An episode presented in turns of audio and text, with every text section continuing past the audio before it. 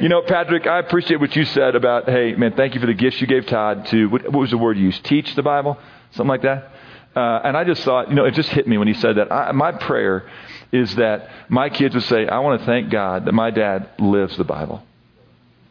And, uh, and, and increasingly that you guys would not be encouraged because I've got certain gifts and opportunities to use those gifts to encourage you, but that more people would say, man, I love the way Wagner lives the Bible. I love the way Wagner pursues Christ. And that's a whole lot harder than teaching it well. A whole lot harder. And so I hope this week, through our time of study, that we all get better at living the Scripture and um, spurring each other on. I, I, get asked the question every now and then, what's your favorite book of the Bible? And I'm telling you, I, it is really true. It is always whatever book I am studying. And um, there, there is just there's one kind of book in the New Testament that um, if you don't have a, a, verse memorized from this book, you have not been a believer very long, or you just walk forward to Billy Graham crusade, got your fire insurance, and have never paid attention since then. Okay? It is the book of Philippians. And it's a book that I've never taught through front to back because I just go, that's the book everybody reads. It's kind of the, the quintessential book that you just say, well, I'm just, you know, dipping in and taking little devos in Philippians, but you're not really studying your Bible. But I got to tell you, I, I, felt like that was the book that we were going to do when we were up here together, as I, I, thought about this months ago. And I've been looking at it, and I, I this book, to study it the way I've been studying it, it is, right now, it is my favorite book. I cannot wait, in fact, later today to get back and spend some more time looking at some stuff for further in the week. Because it is just so stinking rich and so alive. And I want to tell you, every time I study any book of the Bible, whether it's Obadiah, Zechariah, Zephaniah, or Philippians, it is my favorite book of the Bible. And so I hope that you come out of this week with a real appreciation for Philippians and that you um, have memorized some more verses. But there's tons of just uh, salutation verses. I sign a lot of my notes to people. Philippians 1 3. I'm always encouraging people when, when they're discouraged. Philippians 1 6. Philippians 4 13. Uh, your son has that tattooed on him, doesn't he? Mackenzie. He has Philippians 4:13 tattooed on. Did you know that? He told, he told me that. He has that tattooed on him.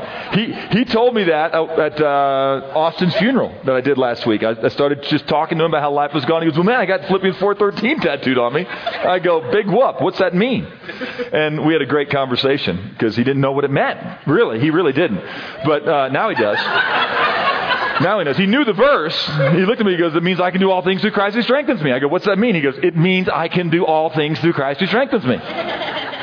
And so I won't teach it now because I get to in a few weeks, a few days. But th- there's so many verses uh, that are in uh, this book that are just what I would call just visceral verses. All right? Um, do nothing from selfishness or empty conceit. Um, be anxious for nothing. I mean, I, you know, again, so much of this book I've memorized without just doing anything because I'm just always around it. Okay, I press on towards the upward calling. Uh, forgetting what lies behind, I press on to what lies ahead. And I mean, golly, it's not even trying. So this is a book that a lot of us are familiar with at some level, but I want to tell you, when you study it as a whole, what this book is really teaching you is what is Christian maturity? In a nutshell, if you want to know what the mature Christian life looks like, read Philippians. And I'm just going to give it to you. Write these three things down, okay? And um, the very first thing it is, uh, uh, the, the mature Christian does life deeply with others. And it doesn't matter what those others are like, but I mean, you do life with others. Some people have said at Watermark, we make a sacred cow out of community. I don't think we do. You can't make a sacred cow out of something that God says is sacred. A sacred cow is necessarily a term that is used of something that has been venerated um, to that which it should not be. See India. They're starving to death and there's sacred cows walking around everywhere. They can't kill them because that's Uncle Herman or Uncle whatever Indian name is. Um, give me a good Indian name, Brian. Deepu. What? Raj, yeah, Uncle Raj. You can't kill him. I know we're starving, but the sacred rat, the sacred cow. And, um, and so, uh, you know, community can never be a sacred cow because Christ calls us to that. It'd be like saying, well, you guys take the Bible. We've been criticized for this. You guys make way too big a deal out of the Bible. That's a criticism I'll take. Okay? Uh, I, I, hope they say, you got to take prayer way too seriously. Jim Wimberly, one of my favorite men in the world, when he was an elder, um, uh, you know, previously, uh, one, of the, one night he got called up and was being um, I, I, think the right way to say is cussed out uh, by a member of that particular flock. And he, he just listened to him. He said, Thank you. Can I just pray with you? And said, That's another thing I don't like about you. Every time I talk to you, all you want to do is pray. So, great criticism. You cannot make a sacred cow at a prayer, it's just part of the means of grace. Okay? And so, you'll find out that when you pursue, when you're a mature Christian, you do practice the one another's of Scripture with a diverse group of people, people that the gospel has radically invaded their life and transformed them. I'm going to show you today the church at Philippi. I'm going to show you who made it up, the first three members of the church at Philippi. And they could not be more radically diverse. Okay? And you're going to see that Paul writes to them. Secondly, the mature Christian life is a life that is radically pursuing Christlikeness. I mean, if you're not waking up and the infatuation of your heart is how can I be more like Jesus? How can I, how can I live today in a way that will allow Christ to be more famous in this world?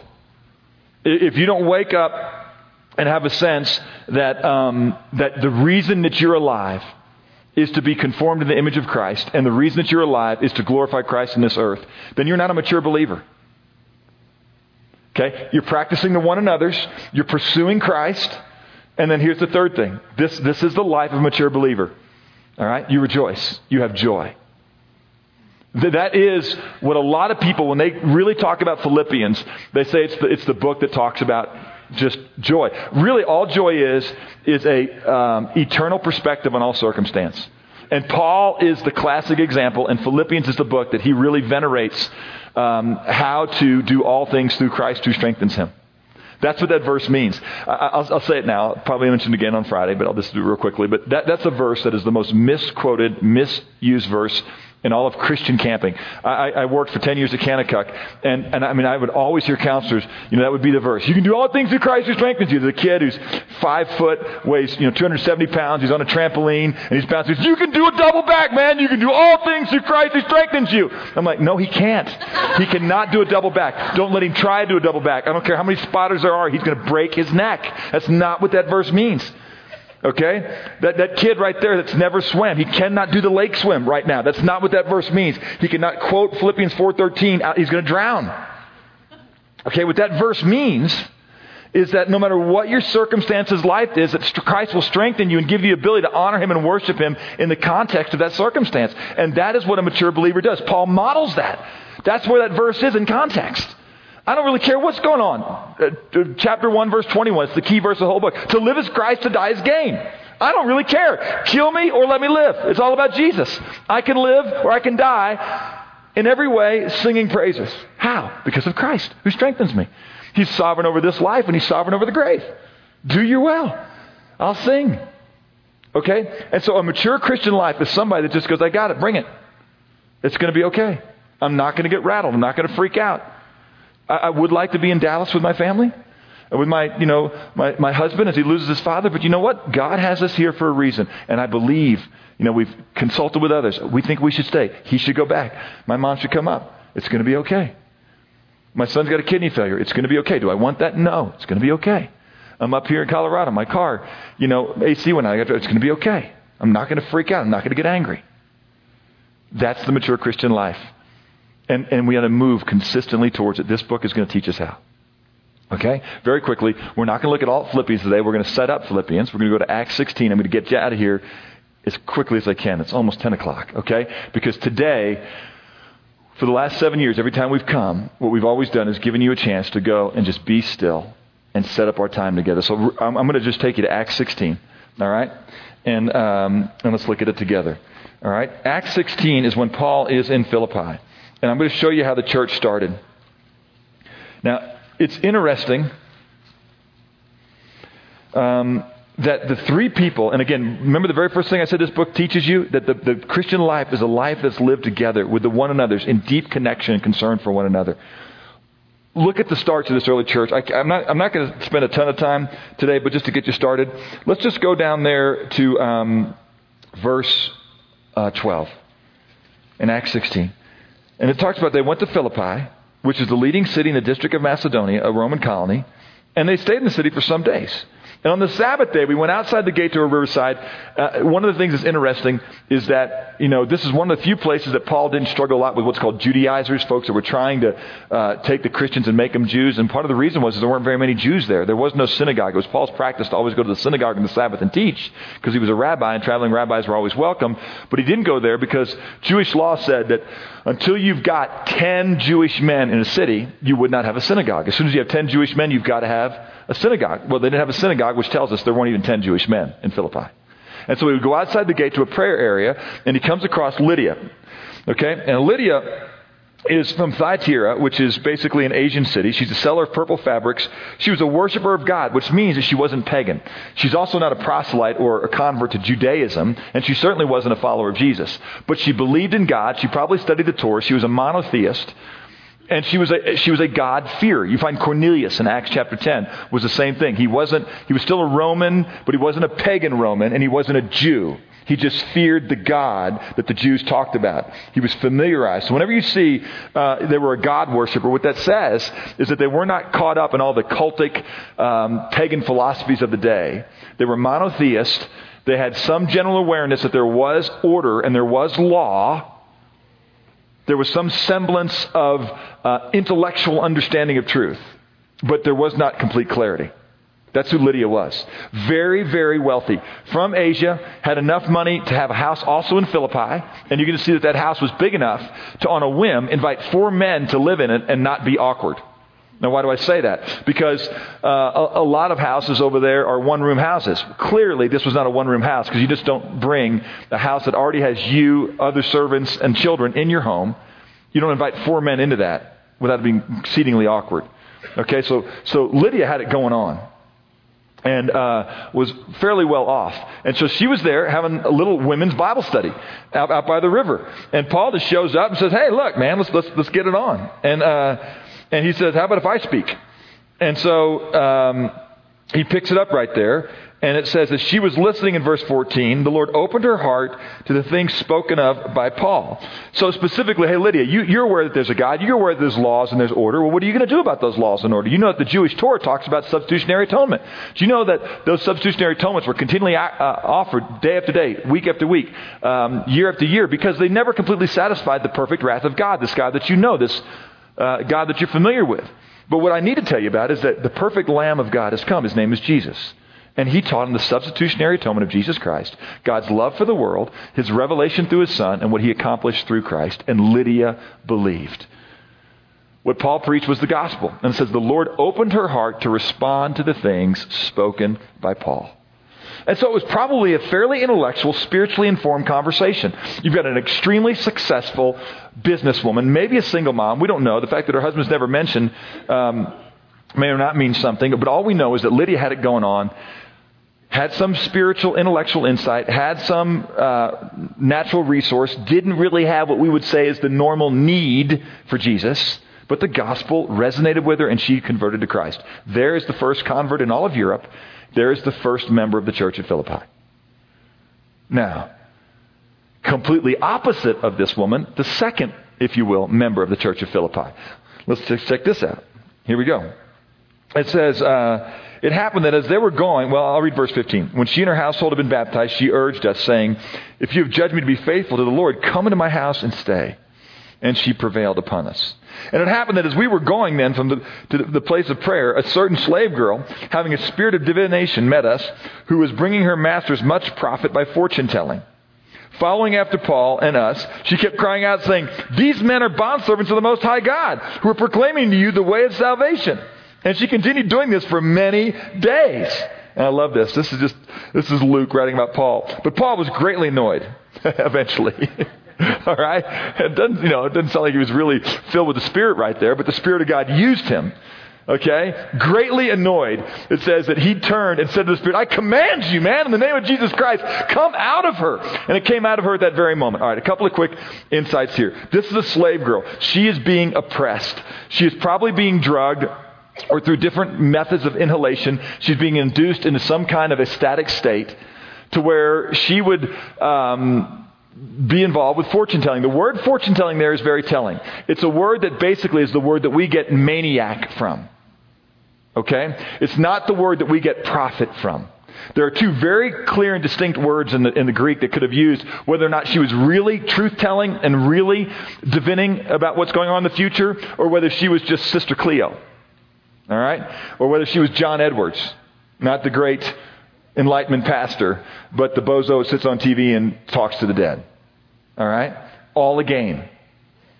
And uh, what she was doing right here is what Plato talks about is what the maniacs do. They foam with the mouth, their eyes roll back, they shake violently, and it just draws a crowd. And everybody goes, dude, what is that? There's something otherworldly going on there. They're not informed. They're not in their right mind. And then they would say things. Often they would speak in that culture with their mouths closed. They were ventriloquists that had learned this skill. And people would go, there's something inside of them that's speaking that's not even them. And, and people would pay money to get in touch with that spirit world so they could find out what's going to happen. Okay, what's very clear here okay, is that this woman, though, was in bondage. She was in bondage to the, the guys that were exploiting her. She was in bondage to this life that gave her a sense of significance and fulfillment because she was a very cherished property.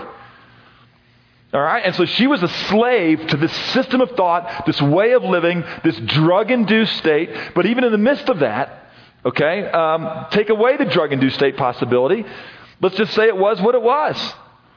Let's just say that she had given herself over to this um, uh, this, this seeking the spirit world, which there clearly is a spirit world, and not appealing to the Holy Spirit. And so let me just say this anytime you don't trust the Spirit of God, anytime you don't trust the Holy Spirit, you are necessarily trusting a less than Holy Spirit. We'll call it an unholy spirit. Another word for that is what? An unclean spirit. Another word for that is a demon.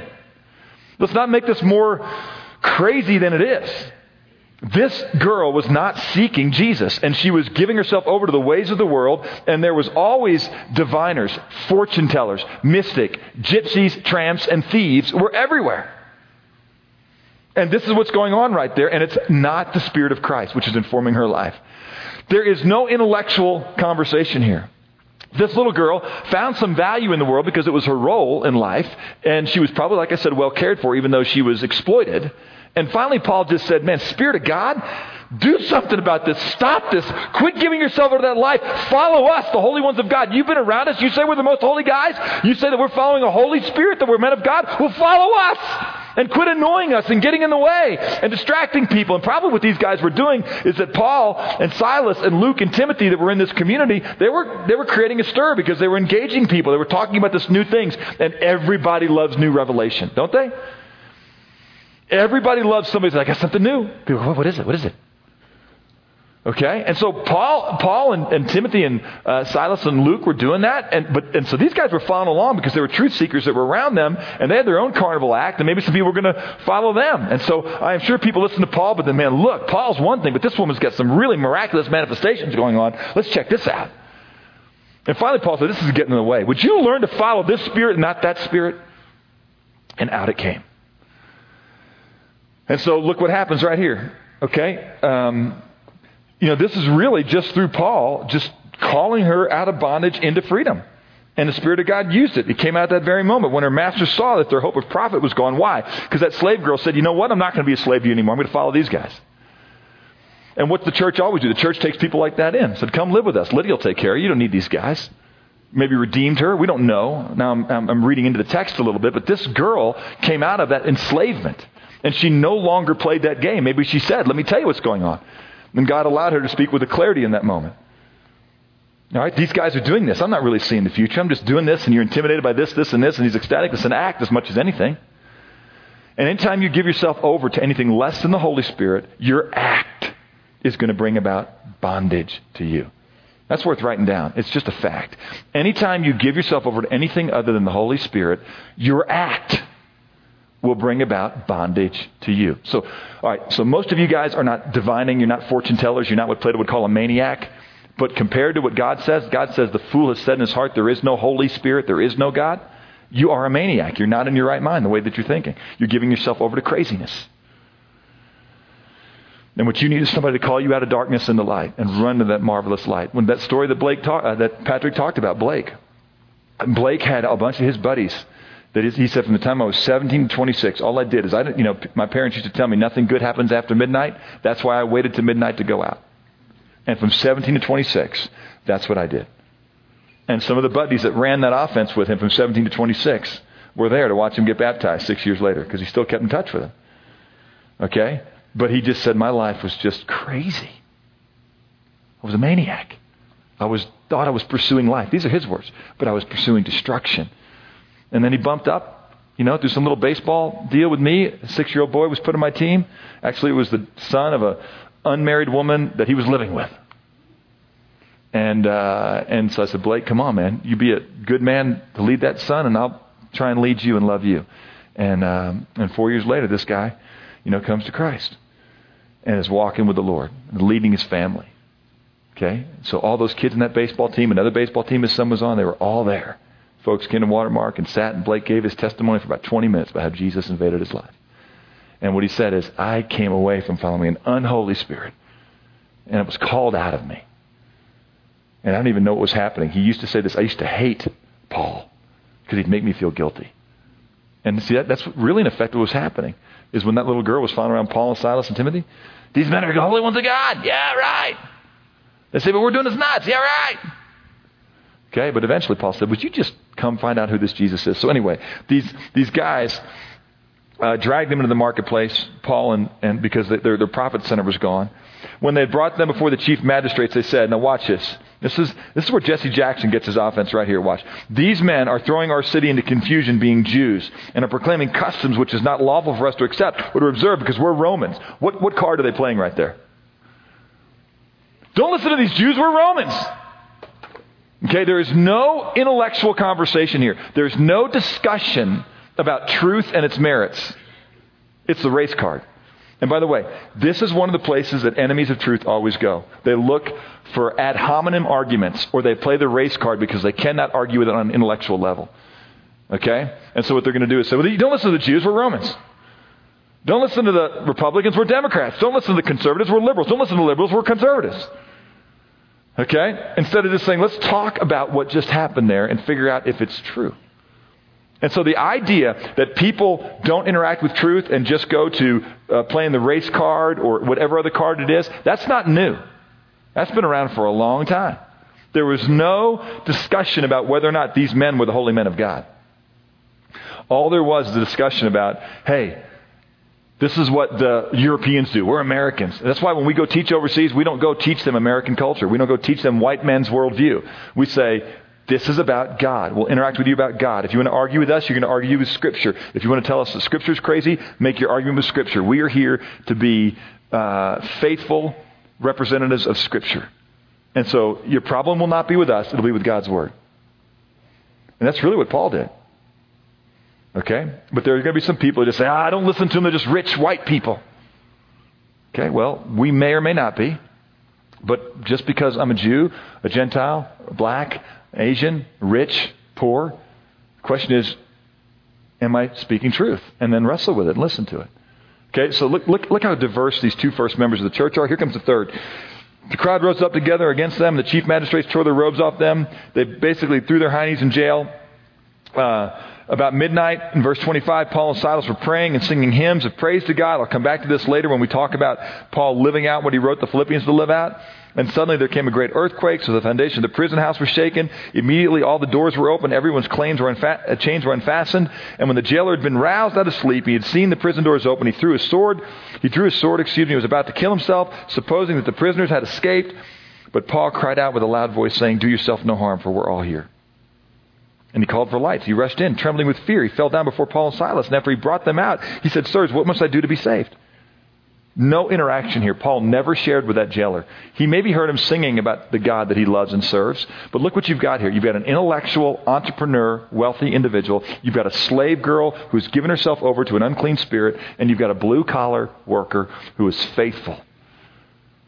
That's the early church in Philippi. They could not be more different. What you're going to find out is that one of them Paul reasoned with, taught the scriptures to. Another one, Paul just said, You're in darkness, come to light.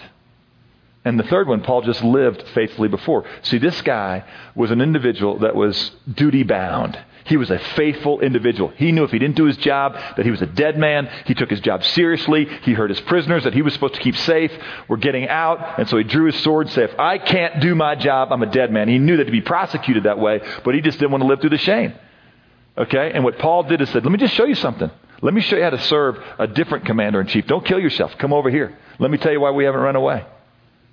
Let me tell you who we serve. Let me tell you why we don't really care if we're in jail or out to live as Christ, because Christ is the true King. And He's not one that keeps us free. He's one that will deliver us even from the grave. And you need to know Him. And they watched, this jailer watched the way that Paul lived his life. And so, three different ways inside a very short period of time, we got three different converts that could not be more diverse. And this is the group that later he writes a letter back to. And he tells them, man, stay together, crazy gal. Stay together, rich woman. Stay together, blue collar guy.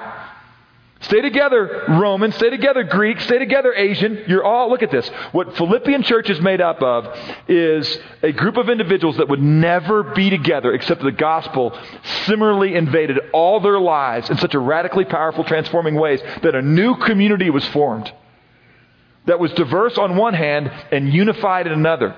That is, that is us. I'm going to tell you something. This is an incredibly diverse group right here. We have folks that probably would never have to work another day in their life if they didn't want to. And we've got folks that are trying to keep their rent and not have to move from a two bedroom efficiency to a one bedroom efficiency. We've got single moms. We've got guys that have buy and sell businesses left and right. We've got folks that would say, I gave myself over to deep darkness and chaos. And the eyes rolled back in my head and I foamed at the mouth and I was a maniac. And we've got people that were largely God fearing, moral people, uh, moral people that came to him. And we've got folks that were just duty bound, honoring people that the grace of God eventually you saw. This, these are people. I want to know more about their commander in chief. And we've all come together. And we're to love one another. We're to pursue Christ. And we're to have joy in all of our circumstances. This is a letter written for us. All right. Do you see what the gospel does? You see what this church is? Now I'm going to come back and talk to you more about some of those folks and about Paul's interaction with them. But that's what led to the transformation. By the way, you guys, just like Paul, you don't interact with every non believer you're going to meet this week the same way. Nor do you interact with every non believer you meet in Dallas the same way. And there shouldn't be anybody you meet in Dallas. I don't care if they are a fashionista, okay, or if they are a uh, an absolute strung out, crazy, exploited by this world person, or if they're just a hard working, good, moral guy, just can't get through to him. The gospel is relevant and will transform if you'll just preach it.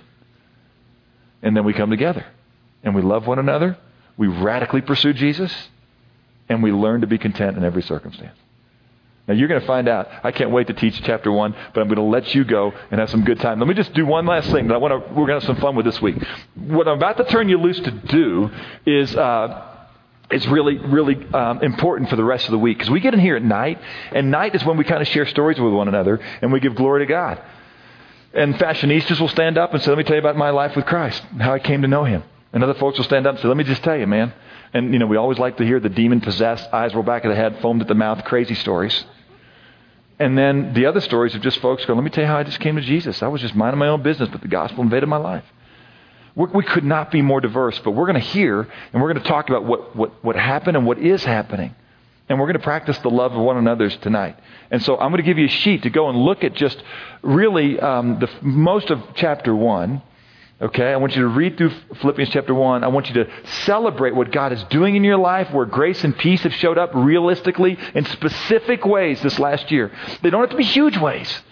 It doesn't have to be my son got a kidney. But it might be. Okay? It could be the smallest of things. It could be, I, I didn't have the means to come here, and the, the body of Christ provided, and this week is just unbelievable for my family. Okay? I mean, there's so many stories here. Let's give glory to God. So write these grace and peace things down. Uh, it's all mapped out for you. We're going to give it to you when you walk out. But here's something else we're going to do that's just going to be fun. All right? Because you think about how if there was a very first membership class and those three didn't know each other and Paul was leading it, okay? And uh, and they all wrote down an interesting fact about themselves. And somebody said, "I'm one of the leading um, fashion experts and international um, business women in all of Asia and Europe." You go, "Son, who's that?" Now, there's three people, so it'd be pretty easy to figure out pretty quick. It's, it's the well-dressed woman in the corner. Okay, all right. I was a jailer who was about to commit suicide. And the grace of God showed up in my life. Son, you, you almost committed suicide? Yeah. I was a failure. Couldn't even do my job. Okay? Third girl, all right? Her little story. Uh, I was what could easily be called demon possessed. I was demon possessed. And my, I was, I was a ventriloquist. I was a carny act. I traveled.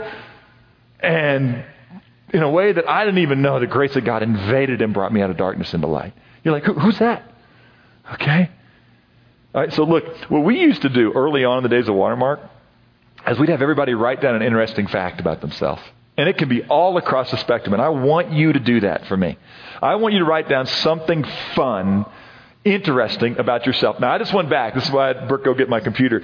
And I just went back. This is from December 2nd, 2000. Okay? These are just some interesting facts about all the folks in the membership class. Before they sat down and I got started, I just said, write down an interesting fact. And so I just pulled out a few um, that are here. So uh, here we go. I was arrested in Chicago. Sounds like the second gal, right? Uh, I believe that John Wayne would have thrown up if he ever heard anything from the Backstreet Boys or NSYNC. That was what somebody wrote down. Uh, somebody said, I watch TV for a living. Somebody else said, my house has been struck by lightning three times. Somebody else said, I've been on Jerry Springer. We, we have a lot of the second girls at Watermark, okay? There's a lot of them. Uh, on, how about this one? Someone wrote this down. On August 16, 1977, Elvis Presley died. The news flash came over the radio during my eighth birthday party. All my aunts, all my cousins left the party crying before they lit the candles on my birthday cake. That is hilarious. You talk about a moment where it's just enshrined, all right? That was their interesting fact. My eighth birthday was awful because of Elvis. Elvis left the building and they left my birthday party, all right? Uh, somebody wrote down this. I, I, I, used to want to be a turtle when I grew up. Isn't that funny? Um, I got arrested for stealing mail out of Emmitt Smith's mailbox. Recently, I was selling my boat. The prospective family wanted a test drive, so I took them out to Lake Lewisville. When we got out to the middle of the lake, the boat caught fire, burned to the water, and sank. Everyone survived, but no sail. I have the entire movie of Steel Magnolias memorized. Does that sound demon possessed or what? I have two different sized feet. 10 on the left, 12 on the right, and only four toes touch the ground on both sides. Okay. Uh, unfortunately, I have been on an episode of the television show Cops, due mainly to stupidity and being in the wrong place at the wrong time. I was young and retarded. That's what they wrote. I love it. This is your church. Is that not great? Now look. So you guys, what I want you to do. Uh, uh, uh okay, so this is. Uh, I'll give you one more just to have some fun here. This is. Um, oh, where'd that other one go? Oh, here it is. This is uh, July of 01. Okay, uh, I sharked a guy playing pool. No, the guy who I, I, I took two hundred dollars from the guy who shot Tupac in a pool hall by sharking him in Phoenix. Um, I drove a race car for the Porsche Club of America for a year. I, I crashed through the window of a convenience store in driver's ed. I've been through a two week military style survival camp in the jungle when I was 14. Um, I could play Chariots of Fire on the piano by ear at age three. I mean, it goes on and on. These stories are incredible. I mean, you wouldn't believe. I, I'm going to discipline myself and not read them because here's what I want to do. I want us to have some fun. Every single one of you, write down something about you. You know, there are others in here that says, I'm a single mom of three and I'm dying to, to survive. That was, that was another one somebody wrote in there. Okay? And so it can be fun. Most of them are kind of those little three truths and a lie. Well, what is the most amazing truth? Or what is one of those moments that we all laugh at? What, what happened at your eighth birthday party when everybody walked out before the candles were lit? And let's just celebrate who we are and just say, this is the body of Christ, man. That God's called us out from all over the things. And this is our Philippi, and we're going to love one another radically. Okay? We're going to, we're going to say, let us become like Jesus. And I want to tell you what, if you could distill the entire Bible down to one section, you're going to look at that section this week. Okay? You're going to see it. It's in this book. This is the Bible in a nutshell. Okay? Um, and uh, and then we're, we're going we're gonna learn as we mature to go, you know what? It's okay. It's okay. To live is Christ. And, and to die is gain. And we're going to sing in our funerals, and we're going to live for Jesus. And the world's going to look at us and go, Who are these people? And we're going to say, We're sons of the King. Come follow him. Okay?